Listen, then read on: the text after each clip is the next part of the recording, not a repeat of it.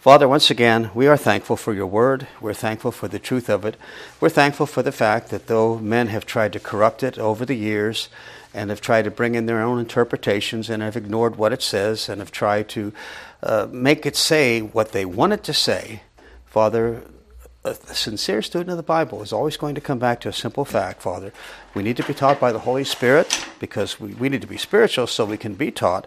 And then we need to simply take this word literally. We don't make up things, Father.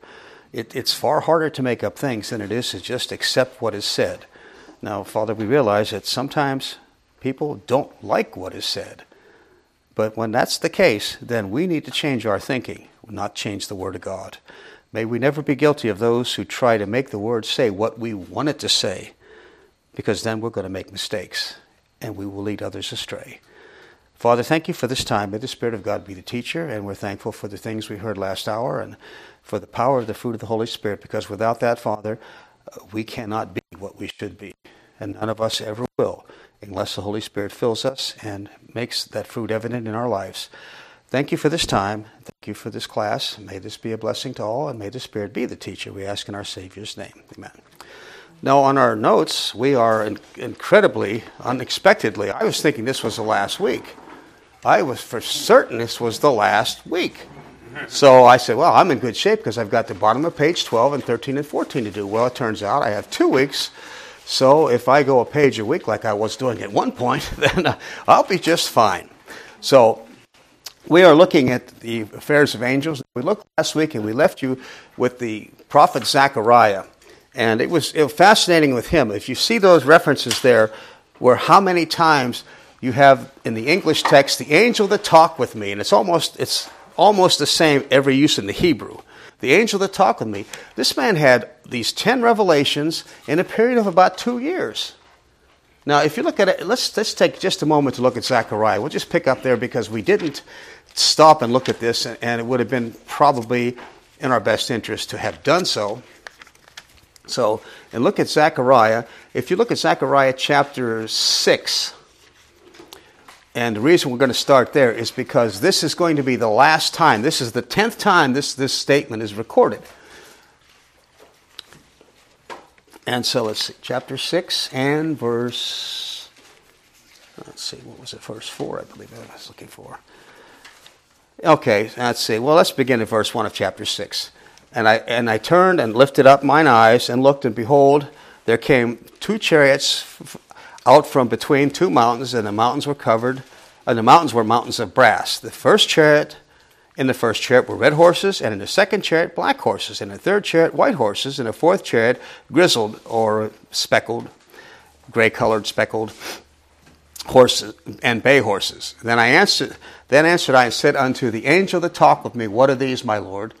And the angel answered and said unto me, These are four spirits of the heavens that go forth from the standing before the Lord of all the earth. Now he's going to go on to tell you they were walking around and they were looking at what was happening on the earth. They were reporting. So God, uh, when you read in the Old Testament in, in the Psalms where it talks about the eyes of the Lord run to and fro throughout the earth, well, this is how it's done. You know, there isn't a pair of eyes that the Lord has that run all over the place. These are his ministers that he sends out, and they're pictured as horses. And so, now, this is the tenth time. And so, in chapter 7, verse 1, it says, It came to pass in the fourth year of King Darius that the word of the Lord came unto Zechariah in the fourth day of the ninth month. So, you have the fourth day of the ninth, you have the, the fourth year. And back in the, in the first chapter, the first time Zacharias gets, Zachariah gets a vision is on, in, chapter 1, verse 7, it says, the four and twentieth day of the eleventh month in the second in, in the, the month of Sabat in the second year of Darius. So it's just two. It's about two months and twenty days short of being two full years. So this is unusual, and, and it's something that's worth looking at. That he had ten revelations from the, apparently from the same angel in two years. That's that's that. I don't think anybody else could ever boast that. I mean, that would be that would be something. So the angel that talked with me, keep saying the angel, and that's unusual too because that's not used anywhere else. The angel that talked to me over and over, which gives you the impression that he was talked to by the same angel and he was brought revelation. Now we're going to talk more about that a little bit later, but he brought revelation ten times in not quite two years. Now, going on from there, we can say that some of the activities of angels, they monitor and report on the affairs of human government and in administering judgment from God. Now, we, we just, this, this section about bringing revelation, we could have put other things in there, like Daniel 9 would have been a perfect example, too, of God bringing revelation, where the, the 77s were explained to Daniel. That's another illustration we could have put in here. And I suppose you could include that. But we also see that, that they monitor and report on affairs of human government. Now, you know, we saw, and what Pastor said is true, that the Holy Spirit is not restraining evil. But that doesn't mean that God's not paying attention to what's going on. That doesn't mean that God doesn't know what's going on. Because angels and the bureaucratic administration of God, and we use bureaucracy or bureaucratic in not, a, not in a bad sense, although it's awful hard to use that word without it sounding bad, isn't it? I mean, just bureaucratic. But in God's arrangement of government, He uses angels, and they do monitor what's going on, they do administer judgment, and they can even serve as the power behind the throne. Now, in Ezekiel 28, you have the, the, the classic example of that, only this is a little bit unusual because it's not just an angel that's behind the throne that's pulling the strings. It's fascinating. I wonder what these people in government, just to step aside from, what do you suppose these people in government would think if you told them, you're really not in charge? You're really not, in, you think you're running things. You're really not in charge because there's somebody pulling the strings behind you that's making you do what you want, and you don't even know it. And boy, I, I could just, I could just see some of those people in government we have that, I'm the president, I'm this. They, they could get a dose of humility if they ever knew the truth. But so in Ezekiel 28, you have, you have the fascinating section that starts off with talking to the prince of Tyrus. But now this is not a spirit being. You'll notice that this isn't a spirit being. Now, when you get down a little bit, king of Tyrus is a spirit being, but the prince of Tyrus is not. And you'll see, you notice it says in verse 1 of Ezekiel 28 The word of the Lord came again unto me, saying, Son of man, Say to the prince of Tyrus. Now, you notice prince, but you're going to see that this is actually the king. But he's not really the king. The prince of Tyrus, thus saith the Lord God, because your heart is lifted up and you've said, I'm a God. And now you notice it says, I'm a God. There's no indefinite article. It's I am God in Hebrew. There's nothing, they, the Hebrew, like Greek, does not have an indefinite article like ah. It has a definite article, and if it doesn't have a definite article, then it just says, I'm God. And, and I sit in the seat of God in the midst of the seas. Yet you are but um, you are a man and not God, though you set your heart as the heart of God. Behold, you are wiser than Daniel. There's no secret they can hide from thee. Now, here you see arrogance. Listen to listen to that. With thy wisdom and thine understanding, you've gotten thee riches and has gotten gold and silver in thy treasures. By the traffic, by thy great wisdom and by thy traffic, you've increased your riches, and your heart is lifted up because of your riches. Wow. Well, if we go back in history, Tyre was a merchant city, and they were quite wealthy. They did very well, and they, they lived pretty good life there. But now you'll notice as he comes as he goes on and uh, let's keep on reading verse 6 therefore thus saith the lord god because you set your heart as the heart of god behold therefore i will bring strangers unto thee the terrible of the nations. And it turns out that's going to be ultimately i believe that'll be babylon will come. And they shall draw swords against the beauty of your wisdom. They shall defile thy brightness. They shall bring thee down to the pit and you shall die the deaths of them that are slain in the midst of the sea Will you say there, will you yet say before him that slays thee, I'm God? But you shall be a man and no God in the hand of him that slays thee. So here's the man. Now this is this is the king. Why is he called prince? Well, because if you keep on reading, look what it says, verse 12. Son of man, set up a, take up a lamentation upon the king of Tyrus Ah, here's the power. And say unto him, Thus saith the Lord God, Thou sealest up the sum full of wisdom and perfect in beauty. You've been in Eden, the garden of God. Every precious stone was your covering. The sardius, the topaz, and the diamond, the beryl, the onyx, and the jasper, and the sapphire, and the emerald, and the carbuncle, and, the, and gold, and the workmanship of your tabrets and of your pipes was prepared in thee in the day you were created. You are the anointed cherub that overshadows. I don't like covers, it's really overshadows. I have, I have set thee so. You were in the mountain, you walked, you, was the, you were upon the mountain, the holy mountain of God, and you've walked up and down in the midst of the stones of fire. You were perfect in your ways from the day you were created till iniquity was found in thee. So here's the power behind the throne. Now, this is interesting because we're going to find, and you'll find in Daniel and other places, there are kings and princes spoken of that are not humans, that they're spirit beings. They stand behind a throne, they pull the strings of power. And so, a lot of what goes on in our world system, don't be too surprised if it's going the way it is, and you say, well, how can, how can everything be moving towards a one world government when it's oh so fragmented? It's because those people that are leaders that are sitting on the thrones of nations, they're not really in charge. Behind the strings, the strings are being pulled, and all they're waiting for is for the man of lawlessness to be revealed. The Holy Spirit will be taken out of the way when we're gone. That's all they're waiting for. Everything is so. Don't be surprised. It will move very quickly. You say, how can it all move that fast? It's because humans aren't doing it. Because if it was up to, if it was up to men, uh, I marvel.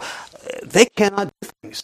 You know, when you look at some of the things that have happened in recent time, you can see where probably Satan was behind it. Some of the things that happened in elections when when uh, Donald Trump was elected. Now, I'm not getting into politics, but I will say this: there was so much rage, so much. I've never seen so much hatred and anger. Now, why? Because behind the throne, behind the scenes, there was someone who was convinced the other person was going to win. He was pulling the strings to try and push it toward the one world government. And if you go on the internet and check it out, you'll find out what they, they will say publicly. It is on the internet. You can find out what is stopping the world government. This country right here. This country right here. So why would Satan be just furious? Because here's somebody make America great again. Now, I'm not, getting into politics. I'm not, you know, I may be for him, but that's not the point. The point is that that was not what Satan wants. Satan does not want this country to be great. He wants a one world government, and to do that, you've got to get this big name right here, America. You've got to push it aside and bring it down. And so Satan was counting on that. So that rage, when you see Satan at work, there was a rage. I have never seen rage like that. Now, I, I don't know about you folks. I can't, I can get mad at someone and I can't hold it very long. Some people can stay angry and they can stay, they can hold that anger for a long time. I, I, I can't, I can't do it. But have you ever seen someone that could hold a fury and an anger for three or four years straight and have that vitriol, that hatred? You tell me that that wasn't what happened in that last election in 2016. Like I said, I'm, I'm, not, I'm not trying to get into politics, but I'm just saying that you can see behind the scenes someone was pulling the strings and had counted his chickens before they were hatched and God decided, nope, not this time, Satan. And the rage that was there. And why do you suppose that rage is still there? Because this man, if he's reelected, he poses a threat to the one world government. You know, it's not that Donald Trump is a, is a hero or is a saint or anything of the sort. He is simply somebody that Satan doesn't want there because he is not cooperating with what Satan wants to do. Now, you know, you'll notice that in this one case, this, this is the only time that Satan is personally put in charge of, a, is personally stated to be in charge of a kingdom. And so I think the involvement of Satan, this is point number six in the bottom of 12, I think the involvement of Satan, in person, that him being personally involved, indicates that this is a job too big and too important for him to trust to anyone else. You know, sometimes you have to have the big man out there. And you know, you can sometimes you can delegate things, but if you've, if you've ever been in charge of a business or anything of the sort, there are going to be those times when you're going to say, "I don't want this to go wrong. I'm going to take care of it." Now, and that, that does happen. Now, I think you can see another illustration of this, and I want to take just a moment to do this. I want you to look over Luke chapter 22.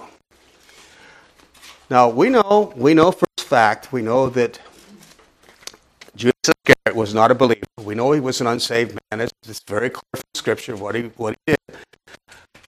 But now, as an unsaved man, he could have done this on his own. He could have decided to, to, betray Jesus on his own. The reason he betrayed Jesus, by the way, do you know what it was? If you put it together in Scripture, I, am not prepared to show you at the moment because I can't remember all the points, and, and, I did did some work on it, and I shared in prayer meeting actually a couple years ago. But the reason that Judas went and be, to, to, betray Jesus was because that money that was that woman that broke the Mary broke the, the ointment, the spikenard, or when it was frankincense, and they said it was three hundred. It was worth three hundred denarii. That was a year's wages because a denarii a day was a wage. That was a whole year's wages. That'd be like forty thousand dollars now. I think the annual average income's like forty thousand or something like that. So here, here, the guy that kept the safe, that kept the money bag, who was said, it says in, in John twelve, he was a thief. Forty thousand dollars slipped through his fingers. Why do you think he betrayed Jesus? That because when you piece it together, right after that happened, you piece together the gospel accounts. Right after that happened, he went to this. He went to the Jews and said, "What will you give me if I deliver him to you?" So tell me why he did it. Forty thousand bucks. That's what the Savior was worth to him. Actually, got three pieces of silver or thirty pieces of silver for forty thousand dollars that he lost. Three hundred denarii. He wound up with thirty. Uh, not much of a trade-off. There isn't. But you'll notice in verse 3 of Luke 22, well, let's start at verse 1. Now the feast of unleavened bread drew nigh, which is called the Passover. And the chief priests and the scribes sought how they might kill him, for they feared the people. Now you notice they feared the people. That, that's surprising. Then Satan entered into Judas, named Iscariot, being one of the number of the twelve. And he went his way and communed with the priests and the captains how he might, be, how he might betray him and they were glad and covenanted to give him money. So to, just to get him to go, Satan could, Satan could have sent a demon, or Satan could have trusted him on his own. But the fact that Satan didn't indicates that though he was offended, he might not have followed through on it. Iscariot, Judas Iscariot might not have followed through and Satan says, This job is too big for anybody else. I'm going to take care of it. Now, that's bad enough, but you know, if you look at John chapter 13, after he's already agreed with them. He's already agreed with them, but now to set the ball in motion, Satan's going to come again.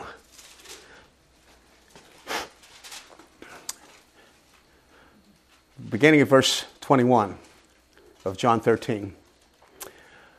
Well, we should go for verse 20. Verily, verily, I say unto you, he that receiveth whomsoever I send receiveth me, and he that receiveth me receiveth him that sent me.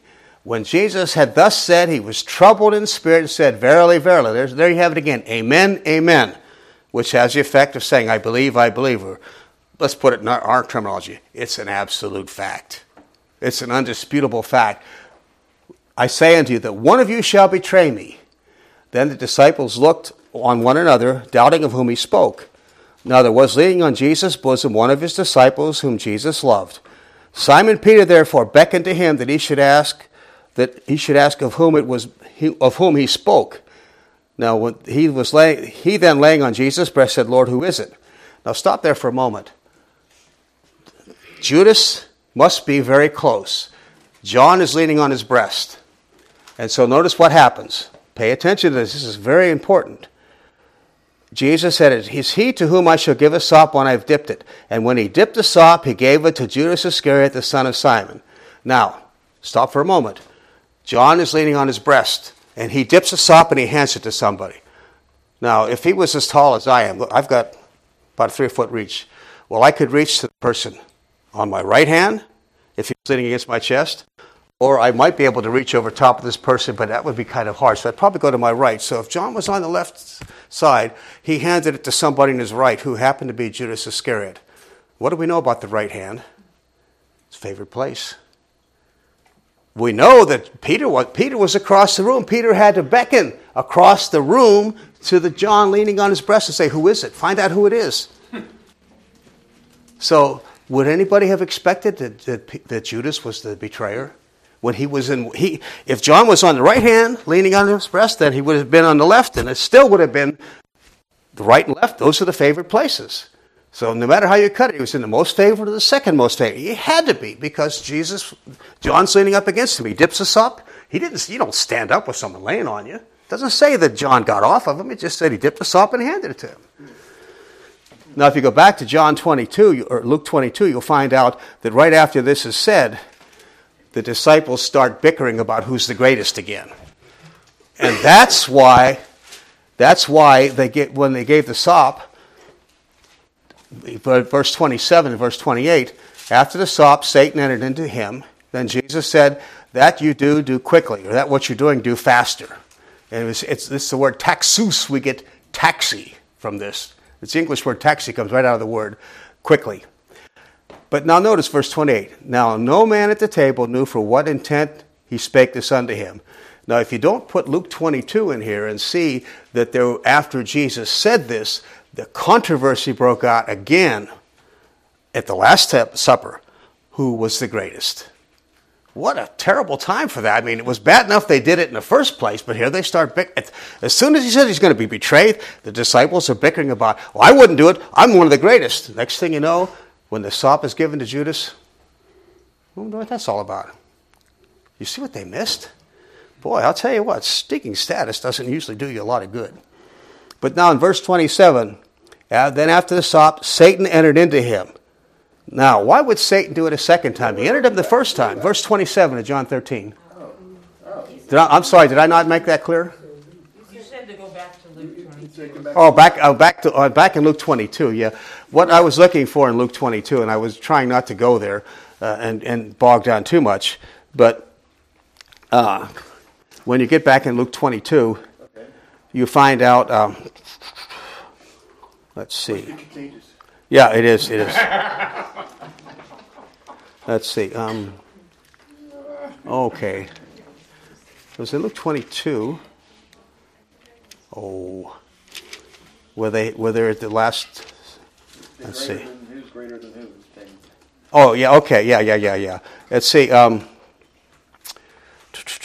um, took the cup and he's saying in verse 22 of 22 truly the son of man is, goes as it is determined but woe to the man which he's betrayed verse 23 of luke 22 and they began to inquire among themselves who should do this thing verse 24 here's the key and there was a strife among them which should be accounted the greatest.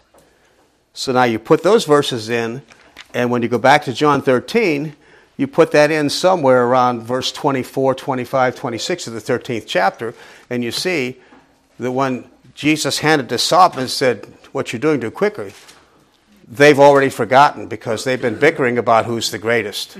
And so they missed, they missed the whole thing. They missed the whole thing. But now, the question still remains why would Satan enter him a second time? He already got him to go betray. Well, if Satan entered him a second time, my belief, my guess is that number one, Satan's not going to leave it to anybody else. He's going to make sure. And number two, he probably does not think that this man is going to follow through. He might weasel out of it. He's at the most he's in a favored place, he's looked up to. He might have had a change of mind, a change of heart. We know in the 27th chapter of, of Matthew, you find out in verse 3, right afterwards, he regrets what he did. It says repent, but if you look at you look at an interlinear, it's the word for regret. He does regret what he did later. So that makes me think that the reason Satan entered was because he wouldn't have done it. So you, you think about control that, that Satan can have, that his spirit, they can control a person, they can control a whole city. So just imagine what they can do to a person. So just an interesting little bit there that we have time to look at is this is how much power Satan has. That he took this man and page we'll go on to page 13. He didn't even allow this man a chance to change his mind. Now afterwards he did regret. Now, so we see Daniel chapter 10. Let's go back there. That's at the bottom of page 12. I jumped too soon. In Daniel chapter 10, it, through verses 5 through 13 and then verse 20, you can see that angels are definitely involved in human government. Now, it's interesting that both fallen and unfallen are there. You know, you might think, well, only the good angels are there. Well, no, we saw Satan was involved. We're going to find demons are involved. And so, but beginning at the fifth, now this this is quite quite a complicated section. So we're just going to jump into verse five and and. Uh, we just have to break into the context. It's just too involved to go through all of it.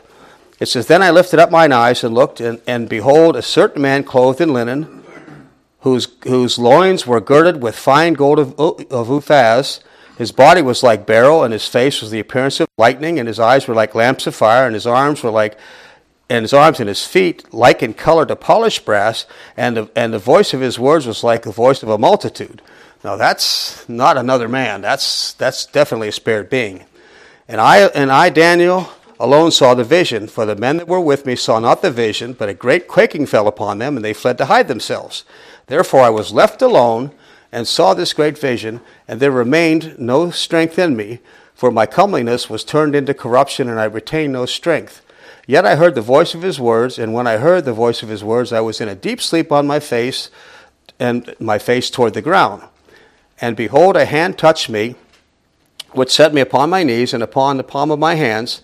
And he said unto me, O Daniel, a man greatly beloved, understand the words that I speak to thee, and stand upright, for now unto thee I am sent. And when he spoke, when he had spoken this word to me, I stood trembling. And he said unto me, Fear not, Daniel, for from the first day that thou hast set thine heart to understand and to chasten thyself before God, thy words were heard, and I am and I am come for thy words. Now notice, but the princes of, per, of the kingdom of Persia, or rather the prince of the kingdom of Persia, withstood me 21 days. But lo, Michael, one of the chief princes, came to help me, and I remained there with the kings of Persia. I'll stop there for a moment.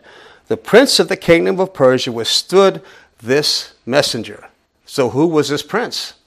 He was obviously a fallen angel, wasn't he? He withstood this angel. So, he was a prince.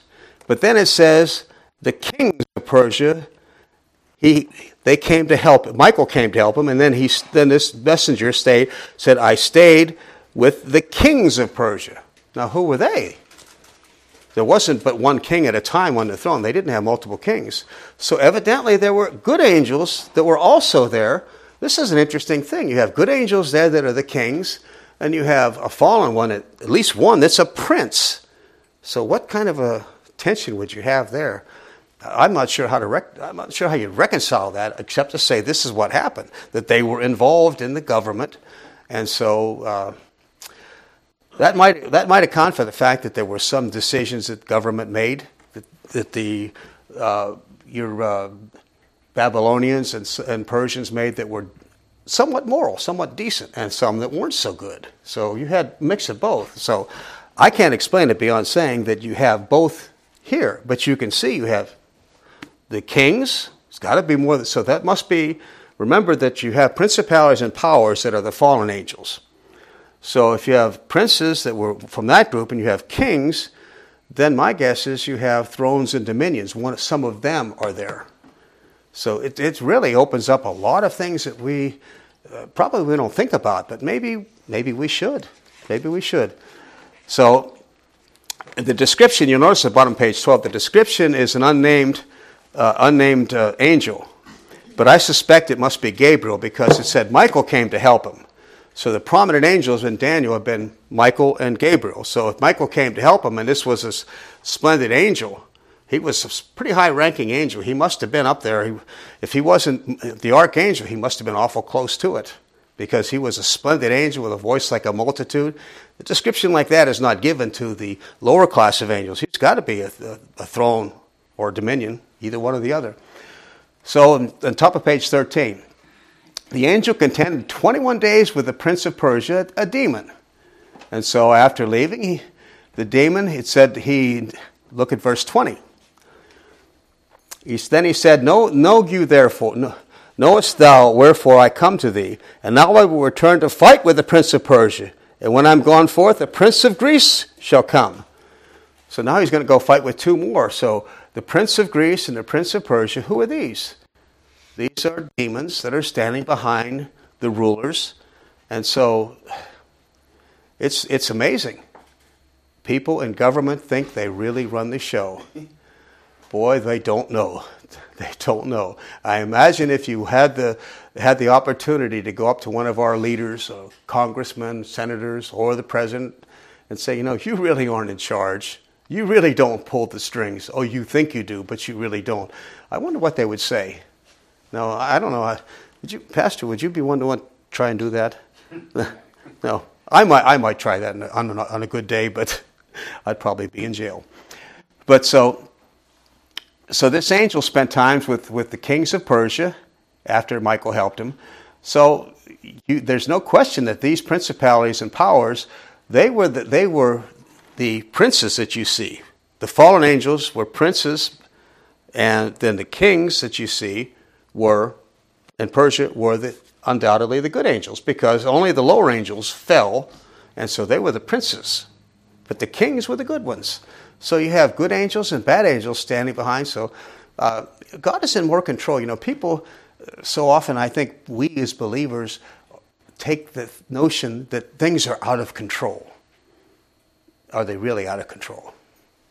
You know, we know that from the New Testament, but you go back in the Old Testament. To me, it's interesting that the Old Testament makes a very clear case for the fact that God is in control. Now, even though the demons do what they want to do, remember something about the demons. They have to report to God. Can they tempt? Could, in the Old Testament, could Satan tempt Job without permission? You read Job 1 and 2. He had, God said, you can go this far and no further. And he had to ask to do that. You go this far, no further. Now, do you suppose that these wicked spirits that are behind government, do you suppose they can just do whatever they want to? No. No. So it, it's rather, it, it's really interesting when you look at it and you say, is God actually in control? Should we be worried? No. No. I admit I admit I don't like it. I admit and I, I, confess that I have stopped listening to political stuff. I stopped watching it because I got so upset with the last election, with the things that happened and all the allegations of corruption and everything else. I, I just, I couldn't take it. Now I stopped listening. But I, one thing I do know, regardless of how I might have felt, I know God's in control. I don't have to worry about it. You know, and, I, have I've given God lots of advice, but you know, I, I, like that, I like that saying that God listens to prayers, not advice. And I've given God so much good advice. well, you know what my advice would be worth. So, so number seven on page 13. Therefore, the princes in Daniel 10, in Daniel 10 that the angel was fighting were demons because they were of lower rank. They were principalities and powers.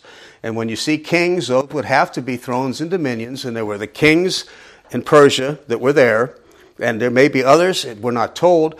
We're just not told enough to know specifics beyond the fact that there were princes that stood behind the throne.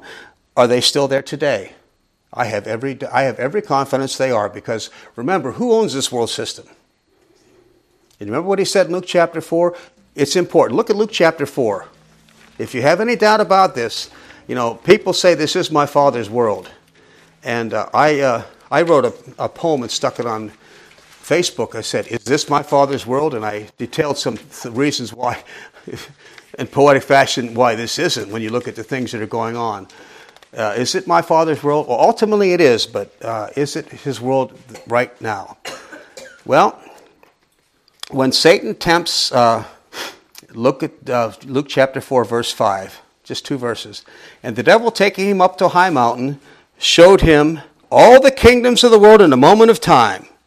Can you imagine that? And the devil said unto him, All this power will I give to thee, and the glory of them, for that is delivered unto me, and to whomsoever I will, I give it. Now, who owns the system then? So you think he's still standing behind governments today? Do you think he has demons out there behind different places? Guaranteed. I'll bet you every bureau in Washington, D.C. has a demon standing behind it making the decisions. I guarantee it. I may be wrong, but if I am, I'll, you can tell me at the, at, after the rapture and I'll apologize. Boy, if that were the case, we had to apologize for all the mistakes we made, Pastor. Just think how long we could spend up there doing that. We could spend all seven years of the tribulation making right for that. Well, so you'll notice angels, and this is on uh, page 13, angels monitor and report on the conduct of kings, rulers, and nations and have been involved in carrying out judgment upon kings and nations. Now, this is fascinating. If you go back to Daniel chapter 4, uh, this, this is amazing. Now, God could do it. You know, people, I mean, it, this is the same thing. You know, you think about the idea about guardian angels protecting believers. Well, you know, when you look at the fact that what angels can do to unbelievers, why wouldn't they be involved in the life of believers the same kind of way of protection and heavy involvement? But back in Daniel chapter 4, beginning at verse 13. I, then I, I saw in, my, in the visions of my head upon my bed, and behold, a watcher and a holy one came down from heaven. And he cried aloud and said, and said thus, Hew down the tree and cut off the branches, shake off the leaves and scatter its fruit. Let the beasts get away from under it, and let the fowls from his branch and, and the fowls from his branches. Nevertheless, leave the stump of the roots in the earth, even with a band of iron and brass, in the tender grass of the field. Let it be wet with the dew of heaven, and let his portion be with the beasts of the earth, and with the beasts of the earth in the grass. Uh, let it be with the beasts in the grass of the earth. There we go. Let his heart be changed from man's, and let a beast's heart be given unto him, and let and let seven times pass over him. This matter is by the decree of the watchers and by demand of the word of the holy ones, to the intent that the living may know that the Most High ruleth in the kingdom of men, and giveth it to whomsoever he will, and sets over it the basest of men. I thought Satan said he could set up who he wanted on it. Yeah, he can, with permission. You see it again. You know, Satan, we think Satan's got, you think Satan's got a free rein on things. You look at a verse like this, you say, wait a minute. God is the one that ultimately does it. God allows Satan to do it. Satan's got to get permission to do any of these big things. Now, be careful when it says the basest of men. Uh, you know, that, I, I checked that out in Hebrew, and I, I, what I really would like it to say is what it sounds like it says the lowest, the most riffraff, scumbag people. That's not what the word means. It means the most humble. It means just ordinary people. God just sets up ordinary people. These guys that get up and they think that they're there because they're somebody special.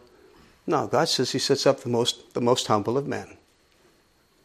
And really, when you get right down to it, what made the Apostle Paul great? He was Pharisee. He was. No, what made him great? The Holy Spirit enabled him. He gave him a gift. He worked in his life he, he, was a, he was an enemy of the church. Was he a great man on his own? No, he wasn't. No, he wasn't. And the man of sin, and, and, the, and the pastor said, and he said something that I think was interesting. He said, There's always somebody ready to be the man of sin. Satan's already got somebody there. You say, Well, is there always an IQ? Are You're looking for a guy with an IQ of a 500? You know, well, what, what Pastor said about Samson, I think, was funny. Would you say he was like Pee Wee Herman when the Spirit did? He he's like Pee Wee Herman when the Holy Spirit didn't come upon him. Now, what are we saying? The, a man of lawlessness is always in the wings. Why? Because where's he going to get his power from? Is he going to be, is he going to be there because he was great? Well, if you read Revelation 13, you find out that he gets his power and authority from Satan. So Satan. So when you see it says here that that, they, that God sets up over at the basis the most humble of men, it's true. The man of lawlessness is not going to be a genius when he comes along. He's going to have Satan's power and authority. Now, that may make him into a genius, but he didn't start that way. He won't start that way. And he could be just about anybody. Just about anybody. I suspect he's somebody that's in government that's well known, but he doesn't have the ability to rule the world. And Satan's going to take somebody and that's why it could be at any time. That's why we don't have to wait for a certain moment. Say, oh, well, the rapture can't be now because there's nobody, there's no great person over here for Satan to use. That's, that's not true. That's not true. Just remember Revelation 13, where it talks about that Satan is going to give him his power and his throne. And that's going to make the man great. So it's not going to be.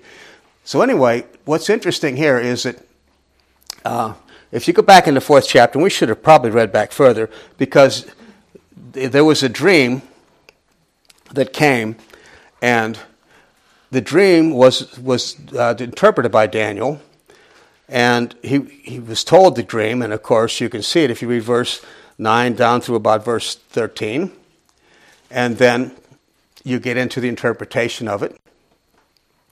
And so you find out that, well, this is what God said He was going to do to this man. But you'll notice who it was that, that mentioned it. Now, the, the God is ultimately responsible for carrying out the judgment. I know that. But God always uses instruments. The same way as when I believed the gospel, well, the Holy Spirit was the one that convicted me. But was the Holy Spirit the one that told me the gospel? No, God used a human agent to deliver the words of the gospel to me. And behind the scenes, the Holy Spirit gave me the faith to believe. But he used an instrument. But by the same token, to carry this judgment out, now you couldn't, obviously, they don't see the angel, but you'll notice it says, This matter, verse 17, is by decree of the watchers and demand of the word of the holy ones. Now, it, and also says back um, before that, it talks about in verse 13, where Daniel says, or Daniel's told, I saw in the vision visions of my head upon my bed, behold, a watcher and an holy one. Now, I put in your notes, that sounds like it could be more than one being. But the Hebrew text doesn't, doesn't make two angels. It's really, you'll notice this is done under point C, two with, uh, with the, in parenthesis there. The Hebrew text doesn't mean two angels. It's a watcher is a noun in the Hebrew, and a holy one is an adjective.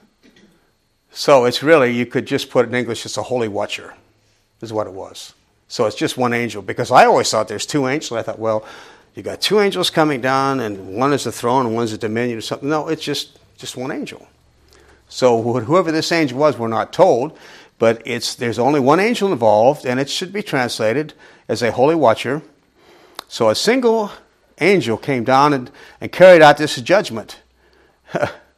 And it was like, and it appears that there was a legal process. Really, when you look at it, does it seem like there's a legal process because the, the uh, verse 17, notice the statements there. This matters by decree of the watchers and demand of the word of the holy ones. So it sounds like there was a court decision made here amongst spirit beings. Now, I don't know that that's true, but it certainly gives that impression. I, I, can't, I can't say beyond what I see here, but it certainly sounds like there was a legal decision that to the intent that the living may know that the Most High rule in the kingdom of men and gives it to whomsoever he will and sets up over it the humblest or basest of men. So it's a legal decision, and so now this man is taken out of out of his place of authority, and so this happens to him, and he and uh, this is this is one of the most intriguing stories in the Old Testament of a king. Do you realize that he was a beast for seven years? And yet, after that, when, it, when he was restored, his people took him back. Could you imagine doing that? I mean, would that happen today in our government? You know, I don't think so. This, that's a, when you when you read through this book, you find out he was taken back, and he had even more glory afterwards. But actually, he became a much more humble man after that. And in fact, he said that Most High, likely he could have been, he could have been a believer because if you go back to the to the uh, first part of the fourth chapter, let's look at what Nebuchadnezzar said. Now, Nebuchadnezzar is reporting this in a letter. So what we did is we read part of a, part of a letter, what he said and what the angel said. But you go back to the beginning of the fourth chapter. Nebuchadnezzar the king, unto all people, nations, and languages that dwell in the earth, peace be multiplied unto you. I thought it good to show the signs and wonders that the high God of heaven hath wrought toward me. Okay, so he's high God of heaven, so he's already, if, he's, if he believes in more than one God, he says the high God. This is the, this is the top one. How great are his signs and how mighty are his wonders. His kingdom is an everlasting kingdom, and his, genera- his dominion is from generation to generation. So, what does that sound like? Does that sound like maybe he's changed his opinion about who God is? Well, let's keep on reading. I, Nebuchadnezzar, was at rest in my house and flourishing in my palace, and I had a dream and it troubled me. Let's see. Um, uh, let's see. I think it's toward the end of the chapter where he says, uh, uh, no, Belshazzar. He does say that he's changed his mind. Ah, well, there was more than that. Uh, okay. 34. 30, 34. I had to skip down far enough. Let's see. Yeah, verse thir- okay, then verse 33, 34. Then the same hour the thing was fulfilled upon Nebuchadnezzar. He was driven from among men, did eat grass as oxen, and his body was wet with the dew of heaven, till his hairs were grown like eagle's feathers, and his nails like birds' claws. At the end of the days, it's the end of seven years, I, Nebuchadnezzar, lifted up my eyes unto heaven, and mine understanding returned to me, and I blessed the Most High, and I praised and honored him that lives forever, whose dominion is an everlasting dominion, his kingdom is from generation to generation. And all the inhabitants of the earth are reputed as nothing. He does according to his will in the army of heaven, and among the inhabitants of the earth, and none can stay his hand, or say unto him, What doest thou? Now, and then verse 37. Now I, Nebuchadnezzar, praise and extol the high King of heaven, and all, all, all whose works are truth, and his, way, and his ways judgment, and those that walk in pride he's able to abase. Now, when you read verse 34, does this sound like this man? You, you might think it was a prophet speaking. You might think this was from Isaiah or Jeremiah. But this is the words of this man. Was he a believer? I suspect he became a believer a Gentile believer in the Old Testament. It wouldn't be the first time. I think Cyrus is another one. If you look a little bit later, Cyrus uh, seemed to have a relationship and thoughts and thoughts toward God, and he had a high regard for the God of Israel.